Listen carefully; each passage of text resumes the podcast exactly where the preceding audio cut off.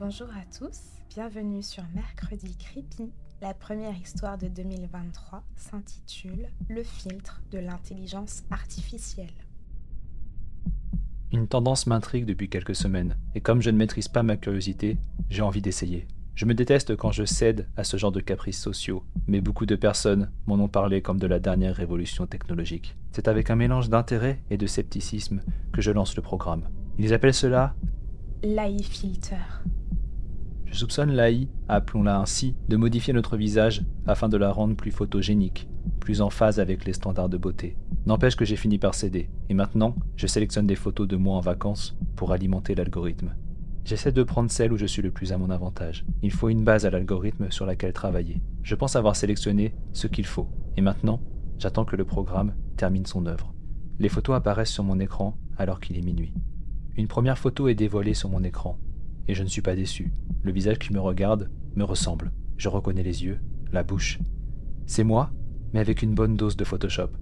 Je m'attendais à un résultat décevant, avec des yeux de travers, un visage déformé et des couleurs vives. Rien de tout cela. Je pourrais avoir une bouffée d'orgueil et la poster sur les réseaux sociaux, tellement la photo me met à mon avantage. Mais je préfère m'abstenir et je vais me coucher.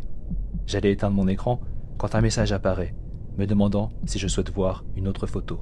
Vous en voulez encore? Je sais que je ne devrais pas abuser de cet algorithme. En même temps, ma curiosité m'a toujours fait défaut. Je me laisse donc tenter. Une deuxième photo apparaît. Elle est toujours aussi ressemblante, mais cette fois, l'AI a choisi d'appliquer des filtres un peu moins colorés. Et surtout, on distingue un décor en arrière-plan. Cela pourrait être une ruelle en extérieur comme une pièce en intérieur. Je n'ai pas fini d'analyser la deuxième que l'algorithme me montre une troisième image. Puis une quatrième, jusqu'à remplir la page internet en entier. Je regarde en diagonale et j'ai l'impression de regarder une planche de bande dessinée. Mon visage est toujours au même endroit, un peu excentré sur la gauche, mais au fur et à mesure que je descends, le décor se remplit de détails. L'envie me prend de tout fermer alors qu'un sentiment de malaise émane de ces photos. Littéralement.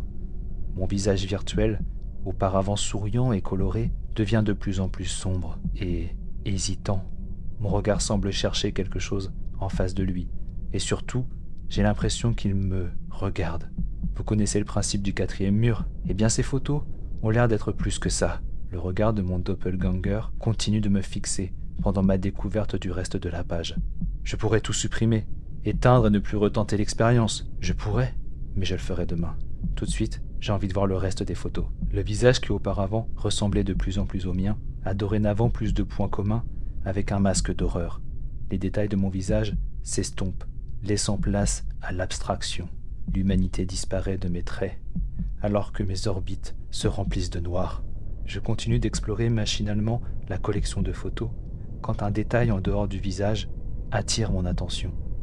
Une silhouette se dessine à l'arrière-plan, où j'avais arrêté de porter mon attention depuis quelques minutes. Le décor est sans aucun doute une pièce sombre, ressemblant à l'intérieur d'une maison. Un encadrement de porte se dessine avec un corps en travers qui essaye d'entrer dans la pièce. Je suis arrivé à la dernière photo et le résultat me terrifie. Mon visage a totalement disparu pour se muer en une sorte de masque terrifiant, exultant la peur et la douleur. Par réflexe, je porte la main à mon visage, peut-être pour me rassurer. J'étouffe un rire anxieux quand je comprends que la chambre dans laquelle je suis actuellement est la même que celle représentée sur la photo. Lentement, je tourne la tête afin de regarder la porte dans mon dos. Au moment de poser les yeux sur elle, le bruit d'un claquement léger se fait entendre. La porte s'est fermée. Sans bouger, je laisse courir mon regard dans la pièce, à la recherche d'un courant d'air ou de quelque chose de rationnel qui aurait fermé cette porte. Je n'entends rien à part mon cœur qui tambourine dans ma poitrine. Je cherche la souris avec ma main et essaye de regarder à la fois mon écran et derrière moi. Je vais cliquer sur Supprimer les photos. Dans la précipitation, je dérape et clique sur Générer de nouvelles images. Alors que la première fois, j'avais attendu plusieurs minutes pour avoir mes photos, cette fois-ci, une seule image apparaît, instantanément. Elle est identique à la dernière photo, à un détail près. La silhouette derrière le visage déformé, qui était autrefois le mien, n'est plus dans l'entrebâillement de la porte. Elle est à quelques centimètres de mon dos. Juste avant de fermer l'écran de mon ordinateur, je réalise que c'est mon visage qu'elle porte. Elle le porte comme un masque